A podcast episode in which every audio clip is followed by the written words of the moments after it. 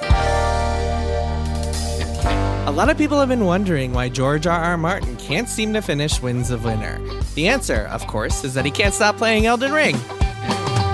Welcome to Triple Click, where we bring the games to you. Today we are talking about Elden Ring, a wonderful new game from Software. We get into the big, big world and talk about all sorts of things. Let's go. I'm Jason Schreier. I'm Kirk Hamilton. And I'm Maddie Myers. Today we are putting on our Pope turtle hats and diving into the land between. Oh my God, yes. To talk about the Pope Elden turtle. Ring. We're just going to talk about the Pope turtle for 45 minutes, right? That guy owns. Pope.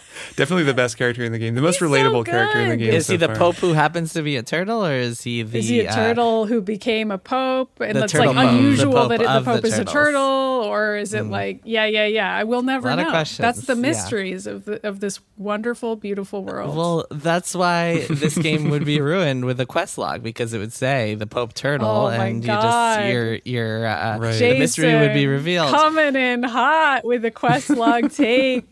Just coming in. Before we get into this week's episode, just real quick, just want to say thank you to everyone out there who subscribes to Max Fun, who's a Max Fun member and supports this show, because we are entirely supported by listeners like you all. It's the truth. The show would not be possible without Max Fun members making it happen. So thank you to all of you. And if you are not a Max Fun member, you should know that if you become one, you will get monthly bonus episodes of this podcast. Triple Click, monthly bonus episodes. We do a new one every week. Sorry, every month. And in fact, if you subscribe, if you've never become a member and you become a member right now, you have like an archive of like 2 years worth of Triple Click bonus episodes. Yeah. Nearly 2 years worth. No, yeah, it is 2 years. Yeah, almost 2 years now. April of 2020 we started. Yeah, so just about there. 2 years of archive, lots of bonus episodes. Become a member today. Go to MaximumFun.org/join. And even if you're not a member, just share this show with your friends and you will be doing us just as much of a service. So thank you. Yeah. Thank you all. It's nice, that we're really setting ourselves apart from other video game podcasts by talking about Elden Ring. It is. That is. Listen, that, it's fine. We do our own thing we like here to at Triple Click. Unique. Yeah, we like to do our own thing. We liked From Soft before it was cool. That's not true. Oh, sure. I said that and it was not true. We like From Soft the exact same amount as other games critics of the modern day. Well, I think two-thirds of us got into From Soft recently. That is true. I did because of this podcast, because Kirk forced me to play Bloodborne. And Maddie, you did last year when you started diving into Dark Souls. Yeah, right? It was more just the pandemic and being like, well, I got a lot of free time and a lot of depression, so why not just try fighting a skeleton over and over again? And that is the vibe, That is the vibe, and it's still the vibe. Yeah, Dark Souls is the game for that. It is a soothing, therapeutic series. But hey, let's introduce this episode, shall we? Today we're doing a triple play of Elden Ring, a video game by From Software, the now legendary developer behind the Souls series, Dark Souls, Demon Souls, Bloodborne, which is kind of the Cthulhu of the Souls games, Cthulhu Souls, Goth Souls, if you will, and Sekiro, which is just ninja souls, samurai souls. Yeah, sure. And this, I guess you would describe as open world souls. Skyrim souls. Breath of the Wild souls. Yeah. Breath of the Souls. I feel like it's got a lot in common with Skyrim as well, though. There's a lot of pressing Y to pick up a plant in this game, and that is a compliment. A lot of just, vacuuming up materials that you find as you explore. I believe it was on Reset Era that someone referred to it as Death of the Wild, which I... Oh, that's good. That is pretty solid. Ooh, that's fun. That is good. All right, fine. I'll take it. Elden Ring just came out. We've all been playing it. Needs no introduction. I think if you're listening to the show, you've probably heard a thing or two about Elden Ring. You've talked about it on the show at length. You've heard a thing or two or three from all three of us for weeks now. But before we get into our impressions and start talking about the game in depth, I just want to say that we're probably going to be spoiling some things you can discover in this game. So we're not going to kind of hold back. We'll refrain from mentioning big plot points to which there are. and like some super late stuff. Yeah, and some super late stuff. But like, yeah, but I mean, if you don't want to know anything, you could just play this game. If you want a pristine experience, to listen to this episode because we're going to be talking about like cool things that we saw and whatnot. All right. With that intro out of the way, it is time to get in. We're going to start, as usual, with first impressions. So I want each of us to say how much time we've spent in the game so far and our kind of overall thoughts. Try to keep them short, and then we'll get into meatier stuff. Kirk, why don't you start us off? I like the idea that these are my first impressions after 91 hours. Oh, my God. Just giving some early impressions of this game. What are your early takes? And it's funny because I'm kidding, but I'm also serious because it does kind of feel like there's so much more. Is that what you've really played? Is that what you've actually played? Something like that, yeah. Oh somewhere in that area. It's kind of hard to tell. My Steam clock is all messed up. I think my in-game clock says 80-something maybe. Yeah. I'm really far. I'm now in the sort of final act, I guess you could kind of say, even though this game goes on and on and on and on forever. But I've sort of cleared the capital, let's say, and am past that, which I think will give people who've played a lot of Elden Ring a sense of where I am. I love this game. I mean, it's incredible. It's super engrossing. It's a little overwhelming eventually. Like, I'm just sort of feeling like, my God, I could just keep going forever. And I'm at that point now where I just sort of blast through things because I'm a little over-leveled for some of the stuff I'm doing. Like, From games always have this issue where there's this period, this like sweet spot where you're in the pocket, maybe like 10 hours into the game, when everything is kind of appropriate for you. You're a little over-leveled for the place where you started out, but then pretty much everything else is fine. And then it kind of tips the other way. And I'm definitely in that realm now. So my experience now is just learning all these little weird secrets about the game, like things like fire spells do less damage when it's raining, and like just exploring these fun little things about the way they've designed the world. But anyways, my impressions of this game and just my opinion of this game is that it is absolutely fantastic. Maddie? So I am just a measly 35 hours in, really barely played it. Just starting out. Scratch the surface. Also just barely on the loading screen. No, for real, that is actually quite a bit for me. So I also adore this game, and I would like to play it for the rest of my life, please. And it is everything I wanted and more. But I would say I'm probably in the sweet spot that Kirk described still. My level's also in the 30s somewhere, maybe like 31, 32. And that is a pretty fun place to be in this game. I just got to, there's an elevator. Once you find two halves of a key, you get to a really big elevator. Yeah. If people who are further along in the game know what I'm talking about. I just wrote it up, and then I was like, oh, this is like a whole other part of the game. I'm going to go back because I want to discover every single little thing in the previous part of the game, because I'm really enjoying just stumbling across things in this game and finding things organically, not even using a walkthrough, just relying on the player messages, which we can talk about.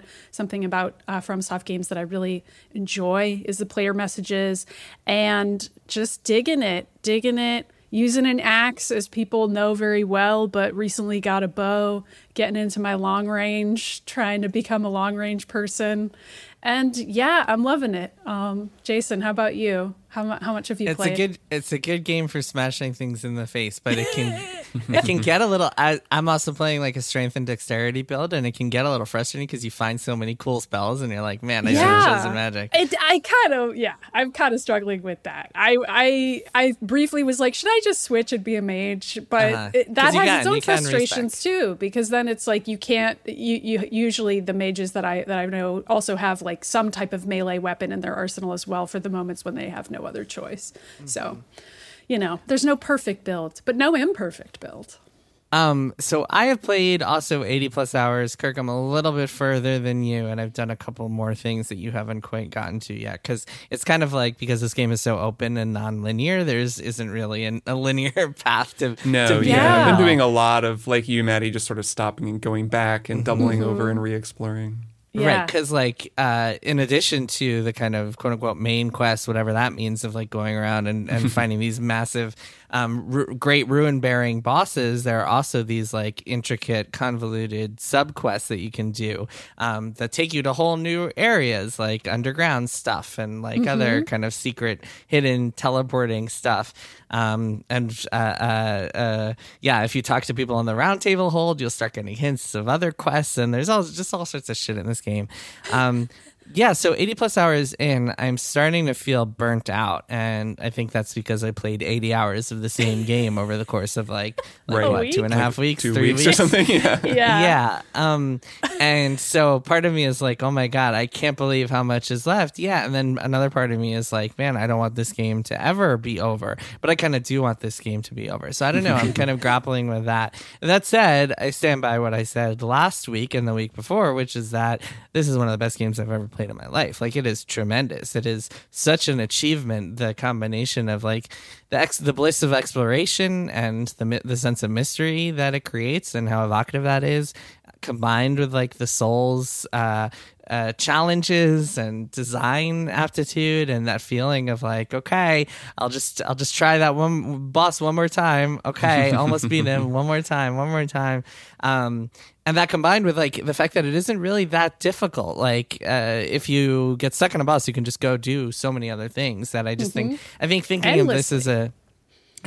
of this as a difficult game isn't even accurate. It's more just a game where you can't think of death as an obstacle.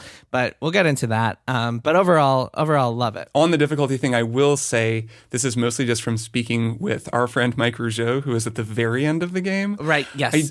I do think it's worth mentioning that the final stuff, and I don't even know if this is fully necessary, like required stuff, but the final stuff in this game is apparently unbelievably, ridiculously difficult, like to the point where he's at least not happy about it. And I see a lot of people being sort of very frustrated with the very, very, very, very last bosses, but that is only the stuff at the end. But I do gather that it becomes quite difficult. Yeah. So, okay, sure. So a little bit about the structure of the game. I think that like when you start off, you're talking to Gideon, who's the knight at the roundtable hold, and he gives you like explanations of all of these great rune bearers and where they are. Lord Daddy is what we call him. He's our Lord Daddy. Lord Daddy, yes. Yeah. Go see Lord Daddy and get a refresher on the lore. He's kind of a bad person. It turns out. Well, we'll he is. Yeah. Shocking for a character in a FromSoft game to turn out to be morally gray and perhaps even ethically corrupt in some way that is revealed over time. I've never seen that. So he tells you about these 5 rune bearers or six rune bearers. And shard bearers, actually, which I think is hilarious. Pieces of the Elden Ring. They have runes, but they are shard bearers. Shards of the Elden Ring. And it's like, okay, Limgrave, Liurnia, Caelid, etc. And the implication is like, okay, you beat all these 5 dudes, and then you go to the capital and you take on the big boss, and that's the end of the game.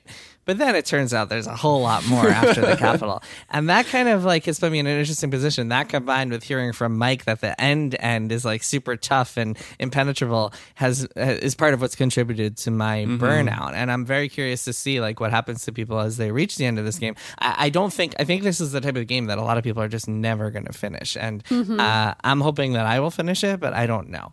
That said, I think most of our listeners right now are still in the blissful early to mid-game stages, which for me was just still like only having played 60 to 80 hours, right. And so they're in the blissful early stages. Yeah, still in that sweet spot of 1 to 80 hours. Yeah, God. Yeah, but then after that, the game really starts to suck. So, like, is it even worth buying? You know what I mean? Like, it's barely worth the cost of admission. No, for real. Yeah. It owns.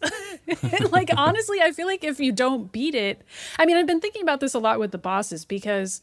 So we've kind of glossed over it by just saying you can explore anything, but you really can. Like, I took a really long break before I beat Godrick because he's the second boss, but he doesn't have to be at all because you can just keep running around. Yeah, he was like my 7th boss or something. Yeah, I've went and I found a bunch of other... Well, second major boss, he's supposed to be. Second, like, story boss, if you want to think of that way. But again, he doesn't necessarily have to be because you can go north in Liurnia and you can find several other Renala bosses. Yeah, you can fight the wolf character and then I don't know what her name is, but she's basically like evil Hermione Granger.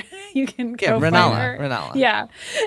And you can fight all these other bosses. She's like evil McGonagall. Professor Like McGonagall. The fact that, oh yeah, fair enough. The fact that there are all these other, you can basically fight the bosses in any order, Mega Man style, but also you can just keep exploring lesser dungeons at any time. And there are sort of mini bosses all over the map of varying degrees of difficulty. Like there's, I don't know if you guys checked out the Siafra River well at all, where there's ancestor boss. Like that's a boss that's pretty hard. It's a cool boss fight, actually. There's just kind of bosses you can stumble and fall into, and how would we even describe something like that? And so then that meant that when I finally circled back around and did beat Godrick, I was a lot more capable, but that wasn't necessarily intentional. I was just exploring the world, and that's part of why it's hard to talk about the game in a linear sense, because everybody's playing it this way. And like some people are meeting Godrick really early on, some people are meeting him way later, don't even know what the first or second boss is, and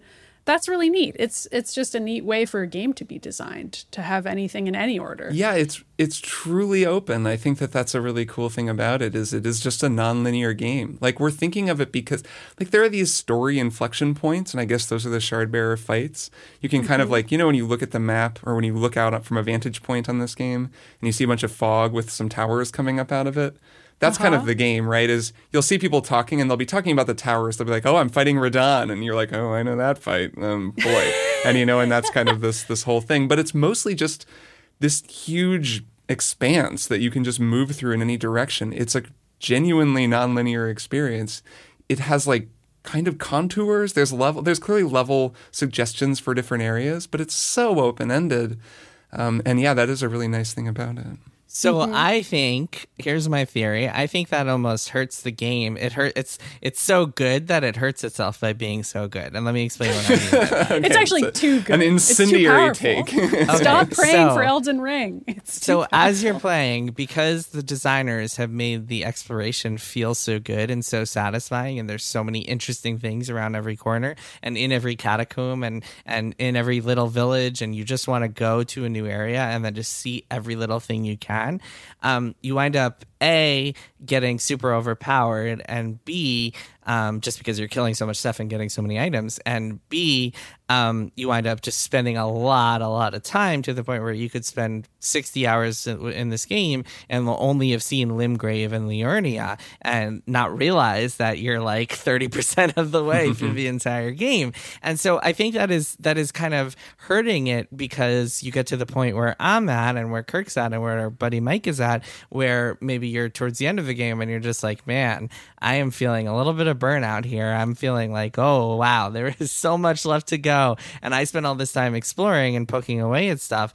It almost feels like this game is just not meant for anyone to 100% it the first time around, and that like to enjoy it more, you almost have to like resist the urge, or you just never finish it. I'm sure you can enjoy it quite as much by exploring all of like the first couple areas, then take a 4-month break, and then maybe come back to it. That's kind of what I'm gonna do. Yeah, I think it's a common thing, like with Dark Souls, like people who just constantly play the first 70% of Dark Souls and then don't, because that game, I've never finished it, but it famously has a kind of lousy final act and no one really knows the way that game ends. And I've been in the middle of Dark Souls for, I don't know, 100 hours. And it 6 or 7 One More Things. I mean, well, that's what's so wonderful about it. And Dark Souls is almost an open world game. Like, that's part of why I'm loving Elden Ring so much, because not only is it absolutely beautiful, like it's a next generation game. It has really great graphics, if you've got a good enough graphics card.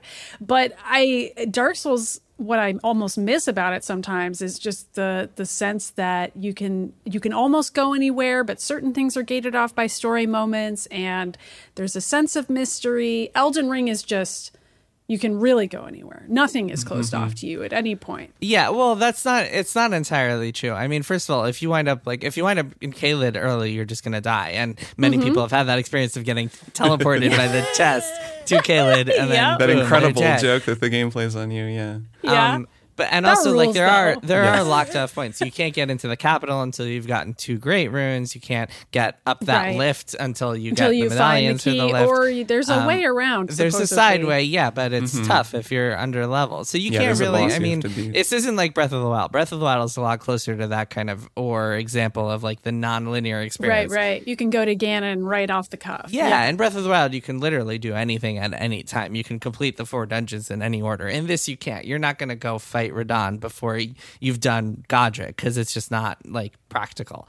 That said, I think that, yes, 100%, like the non-linearity is so fascinating in this game. And like the fact that you can just go in any direction and find something cool is one of the reasons this is such a masterpiece. Yeah, but I don't think it's a downside, Jason, is what I'm saying. And I think that the way I've been playing Dark Souls, which is to say when I don't have a game I need to play for work, I dip back into Dark Souls and play that for a couple weeks and force you two to hear me talk about it. I think that is how this game, Elden Ring, is absolutely meant to be played. And that I do feel like I've been experiencing a bit of the too much of a good thing. Like you're eating an extra slice of cake over and over again because you're like, oh, it's so good though. Yeah. But like, unlike a cake, this game isn't going to go bad after a week and you don't need to hurry up and eat it. Like we probably could have savored it a bit more and been completely fine. It's just that it's so good that it's really hard to get yourself to do that because there's always something exciting around every corner and you just want to keep playing it over and over and sinking into it, even though some piece of you feels burned out by it. Yeah, I think that it's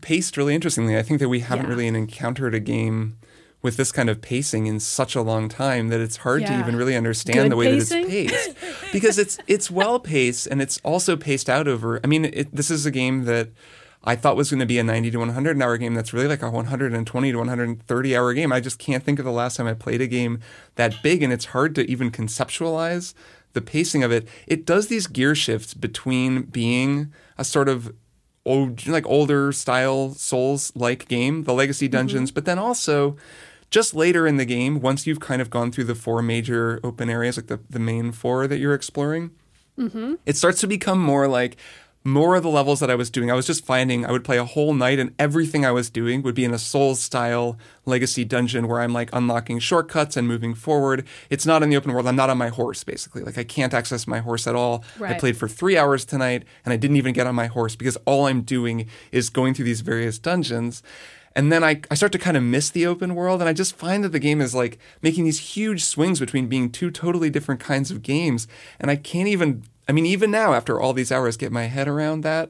I described it as like, it's like they made Dark Souls 4 and mixed it with an open world game that they were also making. And then that's like this whole game. And then they also made Dark Souls 5. And then that just comes at the end of Dark Souls 4 and the open world game. So now I'm in this part where I'm like, oh, I'm playing yet another Dark Souls-sized game that's more of just a Dark Souls game. That's just like a totally different scale of pacing for me compared to almost anything I've ever played. So, okay, so another important part of this, and I think one of the reasons that all of us feel so compelled to keep playing is because the social aspect of it is so important. And that comes into 3 forms, really. One is the multiplayer, which is fun, super fun. Super janky and buggy, but fun. And you can't, it's so limited because you can co-op only really for bosses is how it's designed. And like, you can't even summon someone to an area if you've already beaten the boss there. It's very janky. The other part of the number 2 of 3 is the notes, which I think are such a key pivotal part of this experience, as they are with all Souls games, where like you're going around and you're seeing these player driven notes that are guiding you or tricking you. And it's just so much fun to like see this and have this communal shared experience with other players from anywhere, and try to decipher what they're saying. And like sometimes what they say will save you from like a trap or a death, because it'll be like, watch left, and suddenly there's a dude your left, or like watch out for hole, and suddenly you look down and there's a giant hole in front of you. So that's super cool. But the third thing, and I think what is really coolest about this experience is the experience of playing communally with friends who you're talking about it with. And at the very beginning, I was talking to a lot of other reviewers and people who had early copies of the game. Then we started a big Discord chat, and we've also been talking on Discord with we have the Triple Click Discord where I'm seeing a lot of people talking about it, and that's been fun to watch. And people are using Twitter to share memes and talk about all sorts of things. And I think that's such an important part of the game too. And that's one of the reasons that we all feel compelled to just keep playing, is because it is just so much fun to find something cool and then be like, holy shit, guys, did you see this cool thing I just found? Like, have you found this yet? No, where should I go? And there's something really, it's fun to play a game like this and use walkthroughs. Like, there's definitely pros to that approach, but it's even more fun to play with your friends and for you all to be organically discovering things and then telling each other where to find those things, which is just such a cool experience. Yeah, it's so great. And telling each other stories about how you defeated each weird thing you came across, because usually it'll be completely different. Like, a lot of my friends are playing with mage builds and like wildly different builds than I have. And so when they share Twitch clips or whatever, it's so different from how I beat whatever boss they're fighting against. And that's fascinating to me. And it also then makes me kind of jealous. And I'm like, wow, they're like playing a completely other game. I guess I have to play Elden Ring again. Like, oh man, life is so hard for me. But then also it's like they can have the experience that Jason described of like, oh, I had this really fun time with this enemy or in this area, but hated this one. And then I'll be like, that was like my favorite area because my play style meant that I thought that was super fun. And then the part that you thought was super fun, I found extremely challenging because I was like playing it in a completely different way. I don't know. It's wild. That and shortcuts. Like, I accidentally discovered a shortcut in Stormveil Castle and like skipped a bunch of it and like just didn't even realize how huge it is and how much I missed until I circled back after beating Godrick and was like, holy shit, there's like so many other items here. Like, just that sense. Did you find the basement? Yeah, I mean, like there's like so many levels in there. Like, Stormveil is fun as hell. Like, it's a great castle. And some of that was like me discovering things on my own, and some of it was like seeing other people's clips or like friends of mine talking about it, being like, wait a minute, that's in Stormveil? Like, I gotta get back over there and see where the heck you were. Yeah, I totally agree that that just the way that we communicate about this game with our friends is cool. I've actually been really enjoying the Elden Ring subreddit as well, just because it's all memes there. But the thing about the memes of this game, for me anyways, it's like they all rely on that sort of, that type of meme. Maybe this is like the most common type of meme, which is articulating a feeling or an experience that you thought you had that was unique to you, but in a way that's like, oh, everybody had the same thing. This game, because of the way it works and the way that it's designed, that they've so carefully created all these little experiences, they know what's going to happen to you, how you're going to feel, that you're going to see the thing and walk over to it, and then the enemy's going to drop on your head or whatever, that you're going to find this one enemy difficult in this certain way. So everyone has the same experience, but it feels unique. So then when you see the meme about it on Reddit, it cracks me up over and over and over again. I almost never read video game subreddits, but I enjoy that one. I do. Can we talk about messages a little, though? So I want to... Yes. How poetic and weird they are. Like, half the fun of messages is trying to figure out what they mean, because you have to use these specific words and terminology in order to write a message. Like, you can't write whatever you want. You can only write certain key phrases, which then means that certain key phrases have come to mean things among the player community that are ridiculous. Like, the phrase "you don't have the right" just means you can't go here yet. This door will not maybe be able to go here later, but you can't go here right now. The actual phrase is "you don't have the right." Oh, you don't have the right. You don't have the right. Oh, you don't have the right. Yes, that's correct. So I like the way that this game, speaking of memes, the messages in this game, like, allow for this game to have its own memetic language. There's a lot of the like corny, like overplayed stuff, you know. Tri-finger butthole, for example, which has been in the game for thousands and thousands of messages. Yes. And then someone saying secret passage ahead, and then someone saying liar ahead, which is just literally everywhere, to the point where I'll just find liar ahead and it'll be, there won't be a secret message notification because that one went away because you only get 10. You don't have the right is a big one. And then there's just cool little shorthands that develop, you know, like home will mean that there's grace ahead. It's actually really nice in some places where people tell you, oh, there's a site of grace, but go down, don't go forward, or you're going to fight a boss. But the ones that are really amazing to me have been the ones where they really have helped me solve a puzzle. There's one dungeon called, what's it called? The Gelmir Hero's Grave, which I won't spoil the particulars of it for people who haven't seen it because it's a unique and very cool challenge. But there's this final phase of this sort of death trap puzzle thing you're making your way through that I was like, I do not understand what I'm supposed to do here. And then I found notes that actually indicated and walked me through. They were like, you know, here is a good one, here, exclamation point. And it showed me a little secret path. And then I was like, oh. And then I got up and there was another note being like, this is what you do. And I figured out this actually very complicated solution to this puzzle. Or in another really cool, unique dungeon, you're kind of shifting between different spaces. And I guess people who've done it will know what I mean. And at first, you don't realize that you're shifting between different spaces, but someone left a note, and it's like there's a lever in one of the spaces, and there's no lever in the same place in the other one. And I was in the one where there's no lever, and there was just a note that said, lever, exclamation point.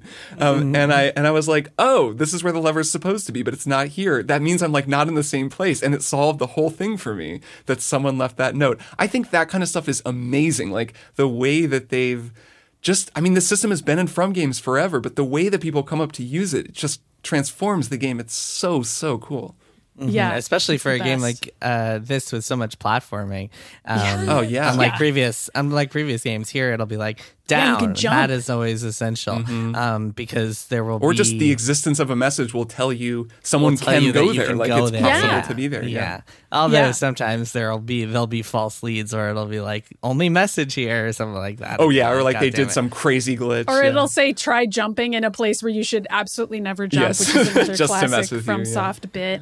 But there are try jumping in places where it is the correct place to jump. I mean, this is, you got to use your eyes, but it is part of what makes it cool, but it's wild to play a FromSoft game where there's a jump mechanic, first of all, and it's also wild to play one where there's a horse with a double jump, fast travel. Like I know we've talked about this before, but it's a great horse. It's a great little pony.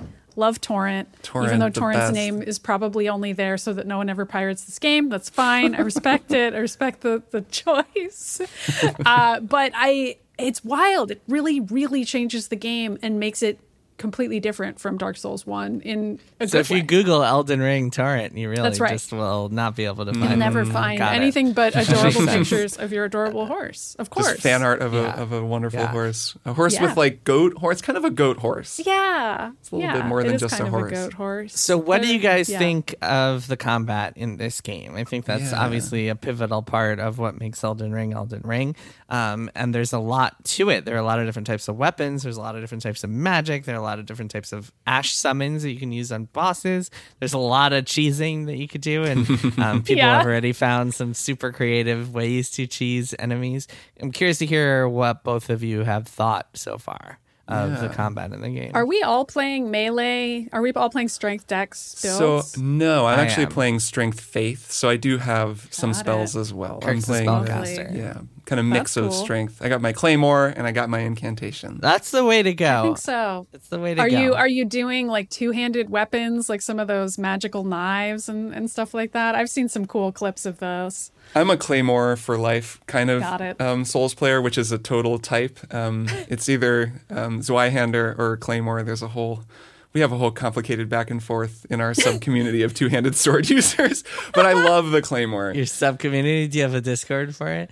Wait, Kirk, do you? So you're just using the thing that says Claymore. You're not using like one of the other great. No, swords? I just use a Claymore with like a. I think it's that bloody slash weapon art heavy Claymore to get maximum strength. Because there are some special great swords that are like pretty. Yeah, great badass. Swords are so colossal. I don't love them, and they're very heavy, which I like and being slow, able to carry like a great shield and heavier armor. So I like the Claymore. It works for me. But there are so many cool weapons. I mean, one thing we were talking about with builds. I think once the build science really gets down, there's going to be some super cool hybrid builds in this game because there are some swords that are like really cool, like inth, dex, strength scaling swords. There's the one sword, what's it like, the sword of fire and ice. Night it's and not flame. Fire and ice, but it's the song of ice and fire, but it's like... Well, it could be. It's like night and fire. Night and flame, I think. That sword seems incredible if you level to it. But yeah, so anyways, we're talking about combat though, not weapons.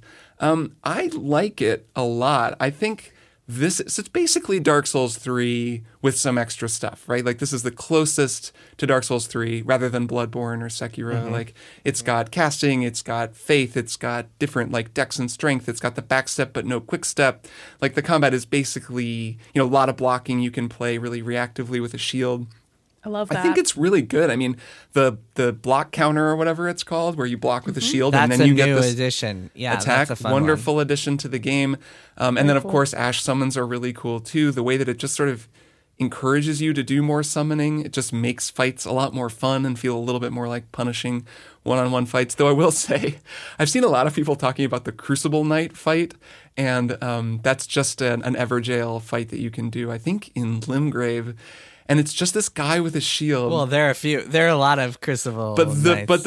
Are there? Well, that first Crucible Knight is the one that everyone talks about. And I was sitting there in Discord chat with our friends fighting him, and I was like, this motherfucker. Like, I just kept going because he's so relentless, and he just kept rocking me. And it was the first time. And he has his wings and stuff.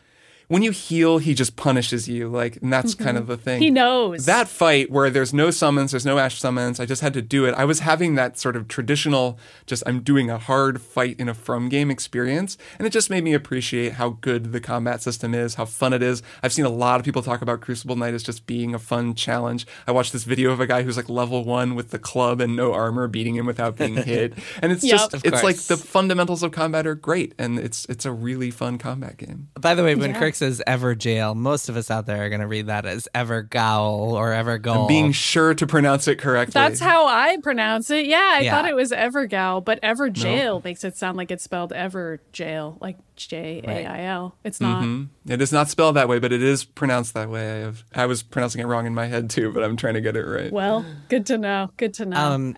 What I think is really cool about this combat is just how many different ways it allows for. And so I have been running around with my Bloodhound Fang, which is like a wicked weapon. Pretty early is one of the best weapons. I discovered it early on and just have never stopped using it because it's so good and does so much damage. Yeah, if I was playing Dex, I would be using that thing. Yeah, and I just rip apart bosses to the point where like I beat some of the bosses in the capital in just 2 tries. It was I beat most of those bosses.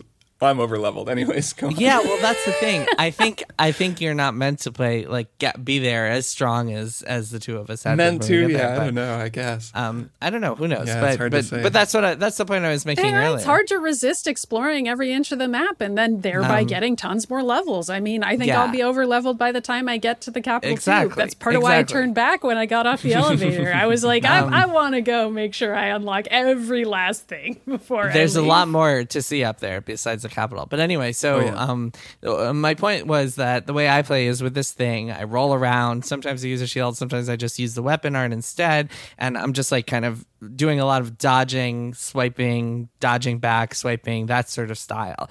But then I've watched all these videos and seen friends playing, and they're just sitting in the back, casting the summon to attract the boss's attention, and casting a bunch of magic at the boss and ripping bosses apart with magic. Yeah, and running around and rolling around to dodge, but still just doing long range entirely. Yeah, it's completely different style. It's very cool to see, and I'm sure this is also the case with other Souls games. Even though I tend to play with the dodge attack method with all of them, but there's just so much variety in the combat, and it just feels so good to play and to attack enemies, and so much about it. And I think one of the big appeals of it, and I just started playing another action game that's that I've got an early code for that I'll talk about more next week because it's under embargo, but there's just in that game there's just a lot more information on the screen that's happening. Like when an ability is cast, you'll see the name of that ability pop up, and you'll just see a lot more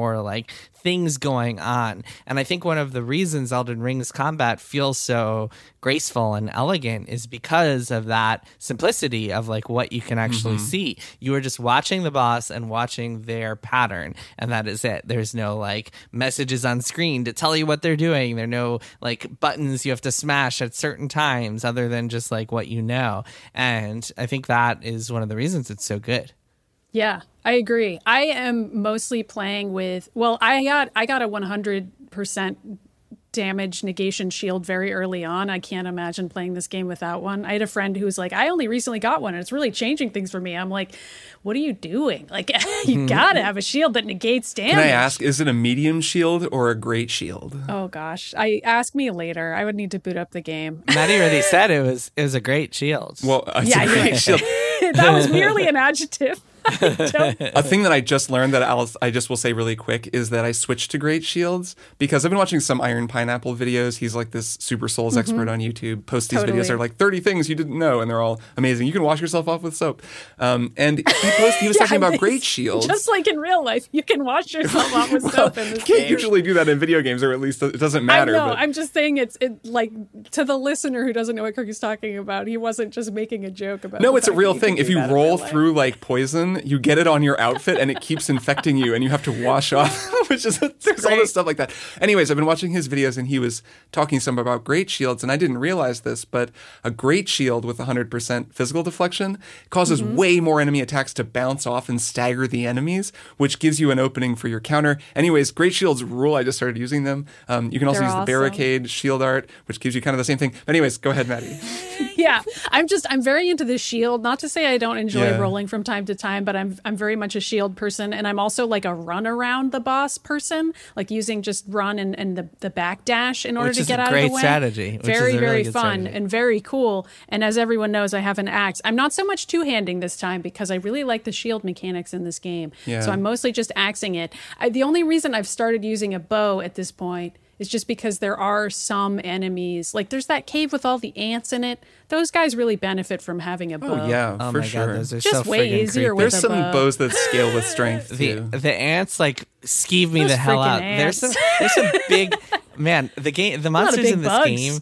So, From Software is incredible at coming up with monsters, and some of them are like these truly horrifying abominations, but nothing creeps me out more than big versions of real things, like the big ants, the big crabs, the big lobster spiders. Did you find that big lobster? Oh yeah, there are a lot of lobsters. You know what, there's a lot of lobsters. There aren't big spiders in this game, and I think that's kind of interesting. That's true. Yeah, I might be speaking too soon, but I've seen a lot of the game. Come on, a spider is gonna show up. But they've had spiders in so many of their games. They've been in other games. Yeah, maybe they're like, you know what, we're sick of spiders. Yeah. Or like arachnophobia is a thing. Yeah, like, no more spiders. Not even a spider with a sexy lady on top of it. No more spiders at all. There's nothing. What if the final boss is just a giant spider? They're like, we saved it all for now. Yeah, that's why people are so mad. Yeah, that's why people are pissed. So I wanted to talk. So Kirk, one of the things you just said, I think, is an interesting thing, which is the point about the soap and how that isn't really explained in the game. And I think if you click the soap item description, it'll just be like used for washing off clothes and stuff like that. It's so like, hey, gamer, take a shower. Which is just a very it's just such a From Software thing, and it's interesting. Yeah. This game, so From Software is known for making these games where the descriptions are all esoteric, and you're just like, what the hell's going on? You have to go look it up. Like the most infamous example, I think. Is the most infamous example of an esoteric thing in Bloodborne, and in a From game is in Bloodborne, I think, when you fall to the basement and there's this giant like head with eyes on it that you found, and if you do a certain gesture to it, you will get an item. And it's just like, nobody could have possibly thought about this. Except that someone did. Anyway. So I actually think Elden Ring is a lot better about explaining stuff to you, in that if you go to your quest log, first of all, you have all these tutorials open for you. But also if you go into your inventory and you look at, not quest log, if you go into your inventory and you go to key items and you look at like, oh, this letter, it'll say to be delivered to such and such. In fact, I didn't even realize this because I just looked it up. But there's this elaborate quest called Ronnie's Quest that everyone should do if they haven't already, if they're at that point in the game. But at a certain point, you get this key. And I was like, all right. I was like, fuck it. I just looked it up because I didn't know where the key went. But if you actually just look at the item description, it'll be like, seems to belong to a key and such and such. And it'll just tell you where to go. And that happens a lot. But then there are the more opaque things like the self. And like, I'm sure this is a game just like Breath of the Wild, where years from now people will be posting, there'll be Kotaku articles, 20 more things you didn't know about Elden Ring. Oh, yeah. People will still be discovering things. And I think that is so cool. And I think it's so cool to have that balance of like some things where it'll tell you, okay, you have to deliver this letter to such and such. And especially when it's important quests like that Ronnie one, and other things where it's just like, these are cool things that you can either discover or not discover. And the game will leave it mystery and leave it up to you how you want to engage with it and on what level you want to engage with it. I think that is really important. And there's been a lot of discourse about the opacity versus the transparency and how that affects people and how that some people don't like it and some people just want a checklist type of game. And we talked a lot about that last week. But I don't even think, I think on a micro level, just having those little details that are just kind of kept mysterious is part of what makes this game so engaging. It's because you just never know what you're going to find and what you're going to discover. And there's just so much appeal to that. And that's why so many people consider it a masterpiece, I think. I do think it's been nice to see so many people talking about the eco tag system by name on social media. I think this is really an interesting thing, too, and that it's a good conversation when it's had very specifically about specific examples, because I do think there are ways in which this game could communicate things better, or it makes things a little bit unclear. The UX in this game is probably the best of any From game, or at least of any Souls game, with magic and all these complicated things, but it's still pretty confusing, like when you're reading stats and bonuses and stuff. Like they could, and the fact that you don't know what those icons are, and the there's not a great compare screen. Like you can't just get a good sense of armor you're shopping for. The compare, that's annoying. That's really there's a lot annoying. Of stuff like that, or like they don't even tell you what the little icons on your health bar mean, which is like sort of cool, but also means you have to Google what is that red square and like how do I get rid of it? It's like, why is there an up arrow next to some things and a down arrow next to other things? I guess that's bad. By the way, real quick on that. I've seen all these posts on social media being like, "Don't get a hug from Fia." Because it debuffs you. Absolutely, do not listen to that advice because you want to be talking to Fia. Give hugs to Fia. Talk to Fia. It's fine. It's like saying you don't want to die in this game. It's like, what are you doing? Like, it's all part of the experience. Well, also, but if you don't give hugs to Fia, you'll miss out on a whole quest. So go do that with Fia. There's a whole Fia's an important character. Fia. Yeah, it's just like there's more to Fia than just a nice lady who hugs you. Yes. But like that tends to be true in these games. So anyways, I think that like when you're specifically talking about something like that, it is good to be specific because otherwise the conversation can spiral into, well, what are you saying? This game should be like a Ubisoft game. And it's like, well, no. It's like I'm talking about this. Like, oh, what are you saying? Every single game should be exactly identical to Elden Ring and no other video game should ever be created again. And they should all just be this game forever. Why are you saying that? Right. Why? So that's like less useful. But I think that getting into the specifics of this game, there's so much interesting stuff with the way that it conveys information. One example that comes to mind is the merchants all sell these little tip cards that you can buy. And each thing, it's like, note from a stranger regarding mausoleum ruins. And then it'll be basically a hint about how to like stop the big walking mausoleum. Or you can like, there's a hidden cave. There's this one hidden cave near a town in Caelid that I never would have found because I didn't, I just wouldn't have gone and looked at the like random cliff you have to go and like explore to find it. But there was just a note and the note was like, I don't even remember. It's like note from a stranger, a hidden tunnel. And I was like, well, that sounds cool. And it was like 1,000 runes or something, which I had so many at this point. I just bought it and read it and it like told me where to go. There's a lot of stuff like that, or tips for how to beat enemies that seem really difficult. And that I think is like just part of this game's language. You have to figure out, oh, it's worth buying these little things because they tell you how to do stuff or where to find stuff or how things work. The game explains itself more than it initially seems, even while there are certainly places where it could probably explain itself better. And some of that is like almost Half-Life 2-esque trickery where it like shows you where to go with environmental clues. Like we've been talking a lot about like the UI and the UX and the map, just especially last week, but I feel like part of why this game doesn't feel that opaque to me is because you can see where to go based on what's shiny right in front of your nose, and everything is within your sight line, sort of like Diablo. And you can put giant waypoints that show you glowing markers. You can put waypoints on your own map, and you can put little like little circles on the map with different icons for yourself. Like you can absolutely take notes without taking notes in a notepad document. That's all true. Like that part of it is actually not that opaque either. But I just mean navigating the world feels really good, and that is design choices made by the game team. Yeah, that's what I was saying last week, that like if you strip the UI, if you stripped all the markers from a lot of games, it would be an Emperor's New Clothes situation because you would realize that like, wow, this world isn't really designed well,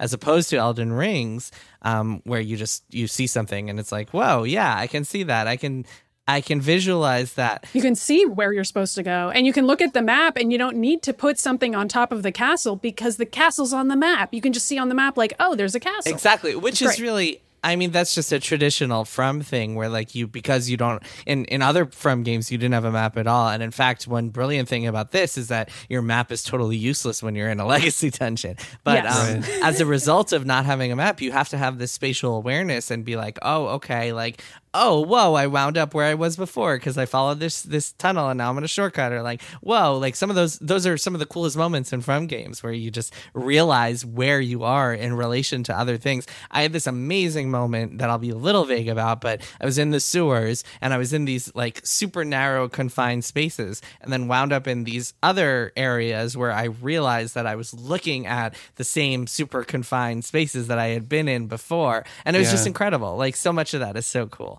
Yeah, managing sightlines is something this game is really good at, and that's like something that Breath of the Wild is also great at, and that Bethesda games, actually Bethesda Game Studios games like Skyrim and Fallout 3 are very good at as well. Where you see that mountain, you can go there. You see that mountain, you can get on your horse and glitch your way up and jump into it. No, it's like it's more than just like if you see somewhere you can go there, and more that it's like an amusement park thing where it's kind of guiding your eye and it's telling you, like, it's drawing your eye toward one feature on the horizon. When you enter a new area, you know, you see okay, like there is where I'm kind of supposed to go. You see kind of where you're intended to go, and they're managing you in a very subtle way, which is actually very, very Valve-y, very, very Half-Life-y, as different as the games are. It is very Valve. It's just very player friendly in a way that I don't think enough people are acknowledging, because I don't know, there's a little bit of bragworthiness to FromSoft games even now, even with Elden Ring, where people are like, oh, it's so mysterious and I just so happened to discover this cool spot, and it's like, me and my amazing brain solving mysteries.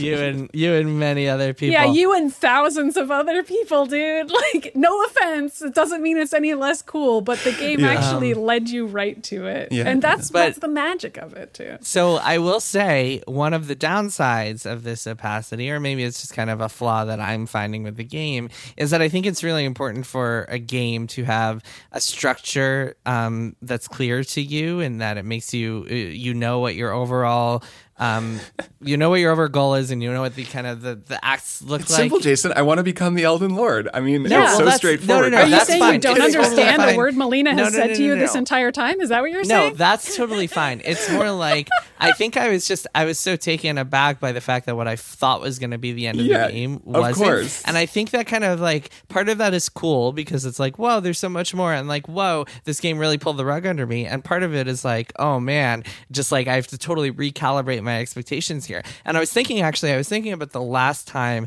that I just spent so much time being absorbed in a giant meaty RPG like this. And I think the last time was Divinity Original Sin 2, which I played a few years ago. And that was the type of game that I played something like 80 hours, like over the course of 2 weeks. I think that was before I had a kid. So I was just like totally sunk into that world for many, many, many hours. And I think something that really allowed me to finish that game and not get burnt out, even though I was a little kind of fried by the end, but not get totally burnt out, was that it is a very clear 4-act structure, and you know when you get to the 4th act, when you get to arcs, that is the end of the game. And I think I appreciate that in a game, especially a game like this. Same with like Breath of the Wild. You know you've killed the 4 beasts, you're going again in castle, this is it, this is the end of the game. And I think I would have appreciated a little more clarity on this rather than where I currently am, which is like I have a goal and I have a story that is like, you have to do this thing, but I still have no idea how much longer it's going to be, and if they're going to keep pulling the rug out under me and like give me even more places to go. And I don't know, I kind of have mixed feelings about that. Yeah, this is just your life now. You have to live the rest of your natural life Elden inside Ring. Of well, Elden Ring. I am an Elden Lord. It's true. So. I think there's something to that, and I think I mean I totally agree. I'm joking before about the story because I can't wait for the 2-hour YouTube video explaining the story. Yes, I will watch watched Mati Vidya's video 100%, just like everybody else will. Bloodborne stuff was amazing. Well, and like it's sort of similar. I'm so confused. I'm loving it, but I'm so confused. It's very similar to me to Hollow Knight, actually, which was a game that I think had a tighter structure. Like that game did feel like, okay, you go and you find each of the sort of goal points that you're given at that certain point in the story. Once you do that, then there's some kind of extra stuff to get the true ending, but then you finish the game, and then there's DLC and extra stuff. But it's really, it's pretty tight, but it does have that feeling of like, my God, there's more? Oh, there's more? And eventually, the stuff that's being revealed, I couldn't keep it all straight. And then eventually, in that case, not Vati Vidya, but it was Mossbag who made a YouTube video explaining the whole story of Hollow Knight. And it's incredible. Like, once you watch someone put it all together, it's like, oh, that's what I was doing. Okay, cool. I think that's going to be true of this game, too. It's interesting because there's more story here than in a past Souls game. I'd say Sekiro is the closest comparison, where there was a pretty clear story in Sekiro, and then Bloodborne also had not a clear story, but it felt sort of similar. But there's a thing that all of these stories do, these FromSoft stories, is it's like they start pretty focused, they start, like they make sense, you kind of understand the stakes, and then they just start to kind of spiral and spiral out of control, and then it's like there's suddenly they introduce all this new stuff, and pretty soon I'm just killing bosses and I don't even know, and then like Daenerys turns evil and she's riding on a dragon, and basically this is all George R. R. Martin's fault. You can see, I think the George R. R. Martin influence is clear in the names. I think you can see every name is the same. Godrick and Godwin and God it's just like Renala and Ronnie and Rennie and Renna. I do think that like the stuff with the houses and the politics, like there's I have much more of a sense of this kingdom and what it was like, and I would imagine I'd have to guess. I mean, it's so hard to tell what George R. R. Martin did on this game. Or didn't do. Yeah, I mean, some of it is just the souls of it all that I'm like, I don't know that this has George R. R. Martin's voice per se. No. Like some these characters just talk like Dark Souls characters. Well, he definitely didn't write it. He just wrote the lore. It's more the structure of the world and the kingdoms and the politics that feels a little like him. I suppose so. Yeah, but yeah, you can definitely see it. Dark Souls also has plenty of shenanigans and politics and, you know, people you can and can't join, and you don't really know why it would matter whether or not you joined each little clique. I mean, this game has some of that too. But hey, I'm only 35 hours in, so you barely seen it. I really barely even met anybody at this point. I don't know. Maddie, to your point, I don't think that it's like necessarily something that From couldn't have done on their own. And if we hadn't known that it was George R. R. Martin, maybe we probably wouldn't know. But that said, since you know it's George R. R. Martin, I think you can kind of grok some of the influence there. So we do have to wrap things up soon, but a couple more things to talk about. One is performance issues, which I think are a pretty important part of this story, especially for those people playing on PC. I hadn't run into many PC issues until like the most recent patch, which I think was last week, and then my game just started crashing nonstop, and it's so irritating. It's like it ruined a couple of days of playing for me because the game was crashing like literally every 30 minutes, every 20 to 30 minutes, and that was just it really ruined the experience for me. If I had gone through that when I first got it, like the first couple of weeks I was playing, I might have just stopped. I might have been like, man, this game is unplayable for me. And now it's really annoying. So I do think that some of the performance issues have been a problem. Maybe that's just me. I don't know. What do you guys think of it? You're both playing on PC also, right? I've had some crashes, and I also lost a pretty significant chunk of progress, one day's worth of playing because of the cloud save, Steam save issue that I ran into. And several other people ran into it. It's a specific bug that just I don't even know. It sucked. But then also, I had only spent that time exploring and not fighting a boss, so I didn't lose any progress that felt really bad. I just lost some levels. But you could imagine if you did. If I had lost a boss fight, like I was reading that Reddit thread and people were like, I just immediately started crying because I had like beaten Margaret and Godrick and then lost that. And I was like, yeah, I would have cried if I had like lost a significant boss run that had been hard. Think about how satisfying it'll be to beat him again. Well, yeah. I mean, also, whatever. But it meant then that when I went back into the game to like recoup my lost levels, I just went to places where I knew there were a lot of golden runes already, because I was like, well, I already explored these places, I like know exactly where to go. So it wasn't as hard, but it did mean that it was, I don't know, I feel like it says something about the quality of this game that I didn't really feel that sad once I got back in the game. And I was like, oh, I got to play 5 to 8 more hours of Elden Ring again. That's fine, I guess. So whatever, they got me. The game definitely overcomes the technical problems. Like, when it first came out, especially in PC circles, there was so much rage about it that I was like, y'all, I've played like 30 hours of this game and it's so good that this is going to balance out these problems eventually. And of course it did.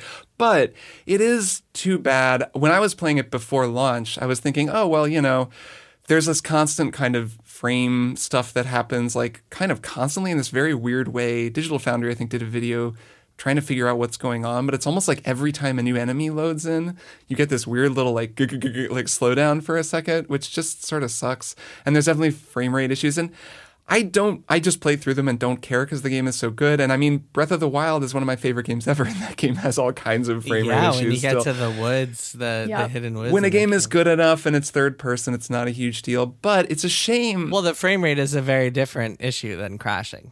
Oh, no, yeah, and it crashes for me plenty, and that sucks, of course. But we already talked about that, so I'm talking about the frame rate thing. Got it. Yeah, the crashing is a huge disaster, though it hasn't been I haven't had a crash during a boss fight, but it still sucks when it happens. Kills your momentum. I have. It really sucks. Yeah. After the second phase sure it does. Of the boss and it crashed. It was really annoying. The bummer to me is I was playing before it came out, and I was like, well, okay, there's some issues. The fact that it's capped at 60 FPS on PC is just wild, just given that like it's 2022 and most games don't have a 60 frames per second cap. And I was thinking when it will come out, like when it comes out, someone's going to mod this thing like they did with Sekiro, where they'll unlock the frame rate. And Sekiro runs amazing on PC, mostly because there's a mod that uncaps the frame rate and you can like play it super smooth. But this game has this anti-cheat software that makes it pretty much impossible to mod as long as you're online. And so that just hasn't been a thing. So now we're kind of just waiting for From to fix it, and that's... I wonder if that's what's causing so many of the issues, that freaking anti-cheat software. That's been a theory. No one, I don't know. I'm certainly not technically wise enough to know, but it seems possible. And they're trying to protect us from... There can be some pretty terrible stuff on PC that can happen. Have you guys been invaded at all?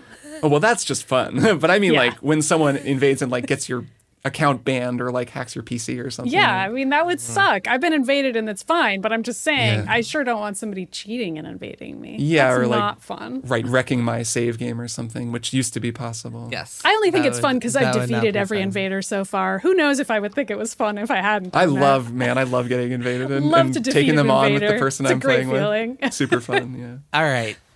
Just like Elden Ring, we have gone on too long. So just long enough. Special game deserves a specially long episode. So why don't we take a break and we will be back with one more thing.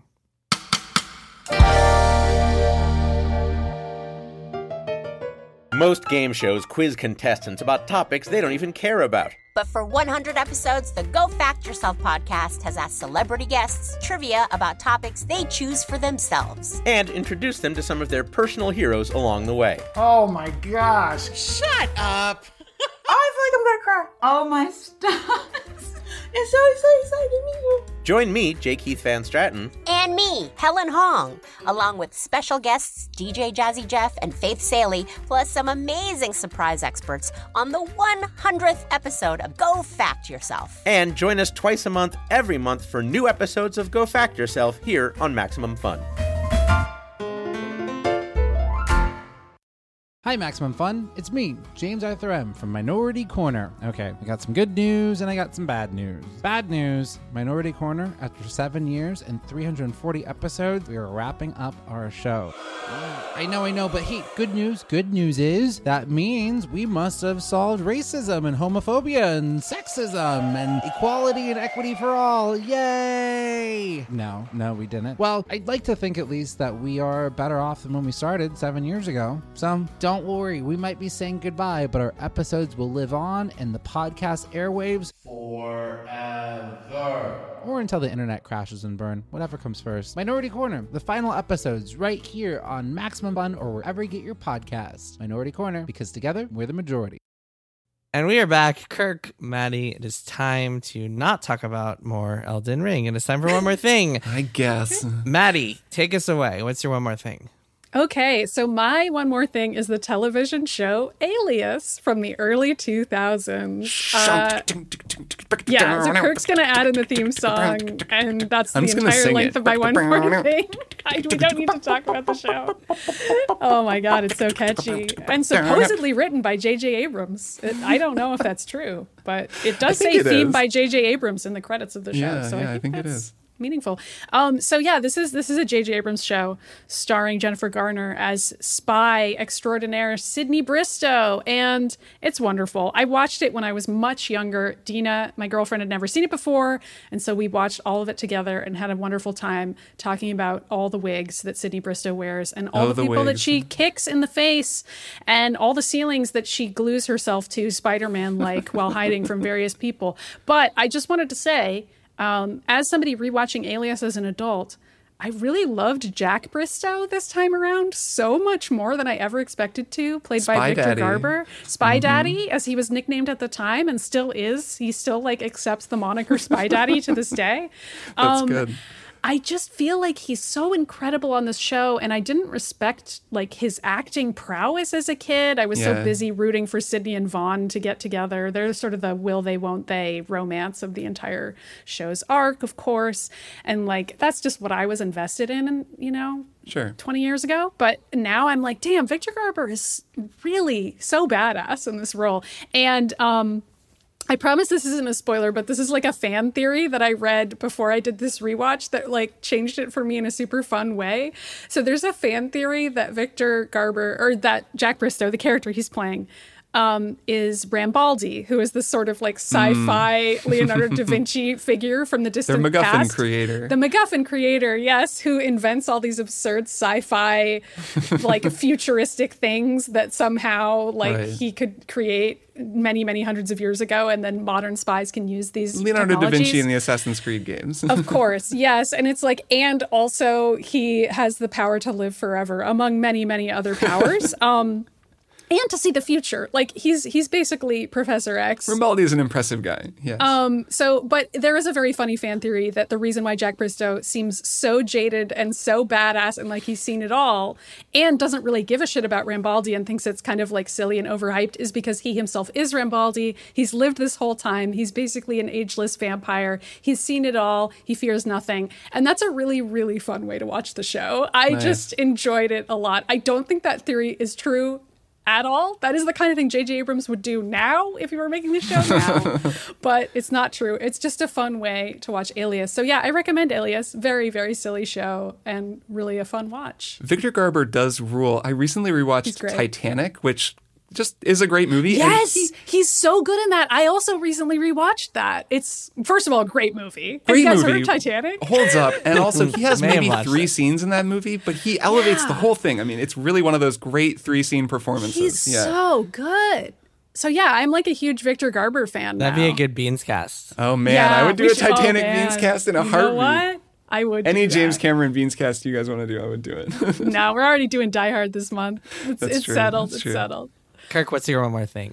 My one more thing is 2 Stephen King books. So, yeah. I like the sentence, my one more thing is 2.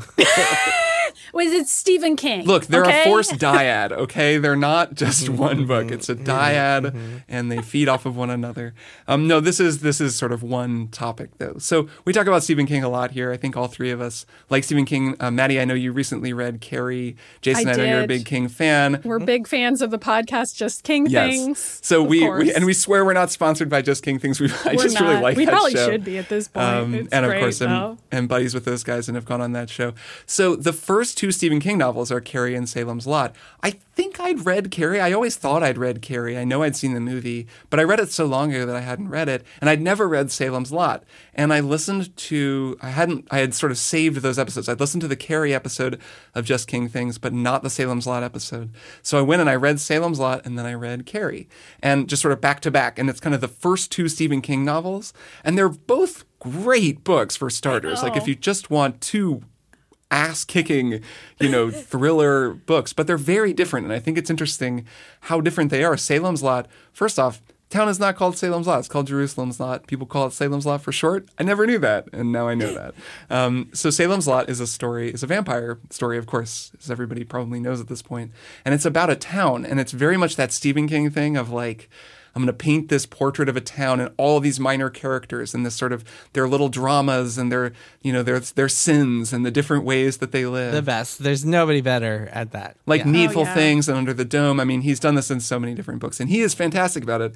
This is his first book doing that, and he was really, starting out as a writer. Carrie is so different, and Maddie, you talked about it on a One More Thing, but that book is wild. I mean, there's no other Stephen King book structured like this, where every other chapter is some sort of like interstitial, news report or excerpt from a book that was written after the fact. And it's all told out of time, where a lot of it is people looking back at what happened. That something happened at the prom from the very start. And it's so fast paced. I mean, I read it in a couple of days. It's almost like a novella. It's like he wrote it as a novella and then added all the news clippings and stuff to flesh it out into a book. So it's just very interesting to me that both books are so different. Salem's Lot is so long, so multifaceted, so many characters.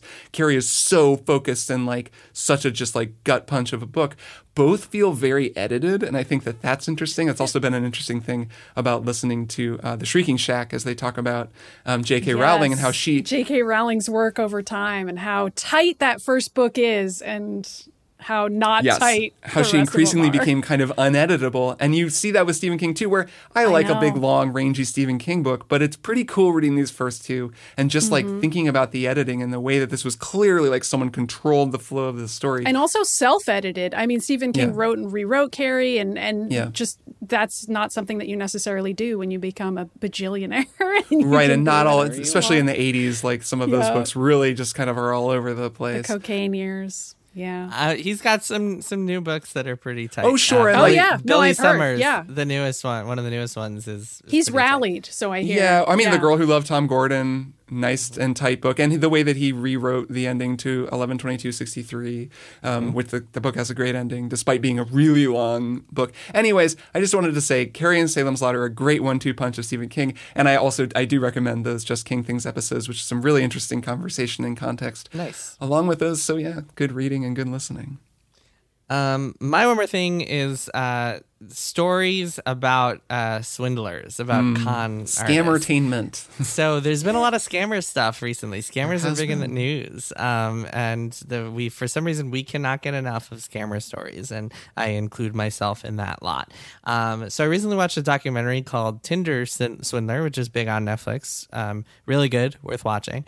And then I also watched the Netflix docuseries Inventing Anna, which is about Anna Sorokin, Anna Delvey, who is this kind of iconic New York City. I think she's Anna Delvey, Anna Sorokin, right? Yes, Anna Delvey, Anna Sorokin. And Inventing Anna is an interesting series. It's not a docuseries. I accidentally called it a docuseries. It's actually a dramatic series that's kind of based on a true story. And every single episode opens with this line that is this story is true, except for all the things that aren't. And it kind of blends reality and fiction in a way that made me really uncomfortable. And it's very entertaining. So Tinder Swindler, I can't say that. You gotta say it, Tinder Swindler or Tindler Swindler. It's one or the other. For me, it's Tinder Swindler every time. So that's a pretty straightforward documentary. Yeah. It's a true story, and it's really interesting, and it's totally worth watching. I want to focus more on Inventing Anna, which feels like it's conning the audience as it's telling this story about a con artist, because it paints this picture of Anna Sorokin as an almost sympathetic character, and talks about some stuff that tries to get into her mind and create these motives for her in a way that is absolutely not true to real life. And it can do this because it's taking all these liberties with the character. So the story is it's about this woman named Vivian Kent, who's a journalist, who's based on a real journalist, again a fictional character, and the real Anna Sorokin and their interactions. And then she goes around as she's working on this story for Manhattan Magazine, which is their version of New York Magazine, again fictionalized reality. She comes up with she finds these people who were close to Anna, and each episode tells a different person's story of how they were connected to Anna and what they learned and how they felt about it and whether they were conned or not, et cetera, et cetera. And there are a few parts of this that just have not sat right with me as a journalist and as someone who cares about the difference between nonfiction and fiction. And this, by the way, the real journalist, Jessica Bresler, was a producer on this show. So it is a story that is ostensibly being worked on by a journalist. So one of those things is, like I said before, that it creates a sympathetic character of Anna, and one of the ways it does that is by inventing from whole cloth, like, this backstory for her. And, like, there's one episode later on where the journalist kind of sees these, like, hallucinations of young Anna, and it's made to, we're meant to feel sorry for her because she goes through these dramatic moments, and it's like the journalist imagining in her mind what Anna might have been like in a child, and it's just totally fiction. The other thing that really didn't sit right with me is that even though some people are given pseudonyms, including the main character, the journalist, who is Vivian instead of Jessica, there's one woman in the story, this woman named Rachel, who worked for Vanity Fair, who is given her real name, and she is portrayed super harshly in this story. Like, she is made out to be, like, a total sleaze. But she is not granted a pseudonym, and she is, like, given her real name. And we still don't know what about her version of the story is fiction and what is nonfiction, because, again, the show blends reality with fiction in a way that is just never really, it's like left to the audience, I guess, to figure out what's fictional and what isn't, which is super irresponsible when you're using someone's real name and, like, acting like they're a real person. And it just feels so unfair and kind of shitty of this show to do that, and to grant, like, a fictional name to the main character and the journalist who was involved with the show, but not to this other woman who had nothing to do with the show and just was one of Anna's friends who, like, wound up being conned by her and was part of this story. And it just really didn't sit right with me. And in general, I just feel like blending reality and fiction is just such a bad idea. And I can kind of, like, I guess sometimes it works if it's very clearly fictional, like The Social Network, for example. I watch that show and I don't think, like, wow, this is really what happened to Mark Zuckerberg. But in this case, because so much of it is actually, like, hewing closely to what's in the article and what is real, it really just makes me feel icky to watch it, and to know that, like, millions of people potentially could be watching the show and, like, come away from it thinking, like, oh, this Rachel is a scumbag based on who knows how much of this is actually real. So yeah, there's something about the show that, like, even though it's very entertaining and enjoyable to watch, and I recommend watching it, just ethically speaking, it just, man, something about it bothered me. And it made me think, wow, these people are conning the audience while they're telling the story of a con artist. Yeah. Anna Shlumsky, who plays the lead character, what's her name? Vivian Kent. She's great. She's so amazing. I mean, she's so good. The thing with this show, and I've been watching it as well, and we're almost done with it. Despite her questionable journalistic ethics. The character. Yeah. Well, it's interesting because I know enough about Jessica Pressler, and actually recently reread her New York Magazine. It was in The Cut, the article about Anna Delvey, which is great. It's a great piece of reporting. But there is stuff that I even knew going in that just had me scratching my head. Like the fact that Pressler also wrote the story that Hustlers, the film, was adapted from. And she did that before this. But in the show, Vivian Kent is portrayed as, like, this down on her luck, struggling journalist who's trying for a redemption story. Yeah, definitely didn't get a big movie deal starring J-Lo. Right, have her story optioned into, like, an Oscar bait movie with all these superstars in it. Like, I shouldn't say Oscar bait, just a really good movie. It is actually a great movie, but it's like, people know about her work. So it's a little, there's just this feeling of unreality that even without thinking about the stuff you were talking about, Jason, which now that when you started mentioning it to me, I was like, that is true. Like Katie Lowes, who plays Rachel, it's a great performance of this very unlikable person. And then I'm thinking, wow, what if you were this is a real person that they're portraying in this really kind of... Yeah, and she wrote her own... I mean, I haven't seen the show, but I know that the journalist Rachel wrote a Vanity Fair story about what happened to her with Anna. Yeah, that factors on the show. Oh, not only that, she wrote her own book about it, which is part of what... Which I mean, she's portrayed as... somebody on this creative team didn't care for? I mean, like, why did she end up coming off so She's bad? Portrayed as being, like, money hungry, and that's, to be fair... That's, sort of a striver. Well, so that's actually what happened at the trial. I mean, one of the other main characters, so there are a lot of things that just really did not sit right with me. One is that one of the other main characters, played by the guy who's what's his name? Kendall's friend in Succession. Ariane Moyed. He's so good. I love him in this. I think he's such a good actor. So he plays this defense attorney. So he's also one of the, like, sympathetic protagonists. He was one of the heroes of the story. And he plays Anna's defense attorney. And so Vivian Kent winds up, like, offering to team up with him. And she winds up, like, rooting for Anna as the trial goes on. Big question mark for me. There's so many journalistic issues here. Bizarre. But one of them is that, like, there's this whole scene where he, acting as a lawyer, is dressing down and, like, totally destroying Rachel on the stand, and we're meant as the audience to root for him, despite the fact that this is part of a case where he is not only is it a real person, he's defending a scammer. Like, we are meant to be rooting for him and, like, getting her sentence down, even though she, like, took money from a lot of people and fucked over a lot of people's lives. It's just like $60,000 from Rachel specifically, I think. And I only know the broad stroke. I read the articles and didn't watch this show. That's all. Yeah, I mean, the story, it's a little more complicated than that, because she like was clearly mooching off of Anna and like used her credit cards by like volunteered them. Not wasn't just like, it's not like Anna actually stole from her, but Anna conned her, and Anna is like a clear con artist. And yeah, a lot of stuff just didn't say it right with me about this show, and I just think it's a really bad idea to act as if something is true and then also say, oh, it's okay because we can make up parts of it. And every time at the beginning of every episode it said like this story is totally true except for the parts that aren't. I was just like, oh no, that bothers me so much. It's a kind of a whack move. I agree. As much as we're certainly finding the show entertaining, but it's more as time has gone on. I've just been more like... But it'd probably be a lot less entertaining if they like put a different filter over every single scene that wasn't true, and they were like, this part's a lie, this part's a lie. Just like Chiron, it's just like pick a lane, basically. Like, I think doing it both ways just leaves me asking too many questions, so I agree with you on that.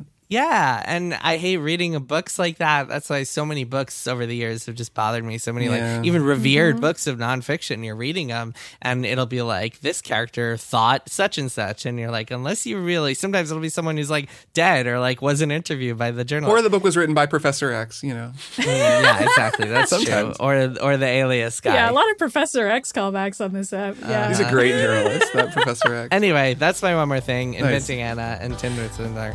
Tinder Swindler is much more ethical, I will say. Yeah. I'll check it out. All right, that is it for this week's episode. I am sure we will be talking about lots more Elden Ring in the future, but in the meantime... Yes, seems likely. In the meantime, I will see you both next week. See you both next week. Bye. Triple Click is produced by Jason Schreier, Maddie Myers, and me, Kirk Hamilton. I edit and mix the show and also wrote our theme music. Our show art is by Tom DJ. Some of the games and products we talked about on this episode may have been sent to us for free for review consideration. You can find a link to our ethics policy in the show notes. Triple Click is a proud member of the Maximum Fun Podcast Network, and if you like our show, we hope you'll consider supporting us by becoming a member at MaximumFun.org/join. Find us on Twitter at TripleClickPod, send email to TripleClick@MaximumFun.org, and find a link to our Discord in the show notes. Thanks for listening. See you next time.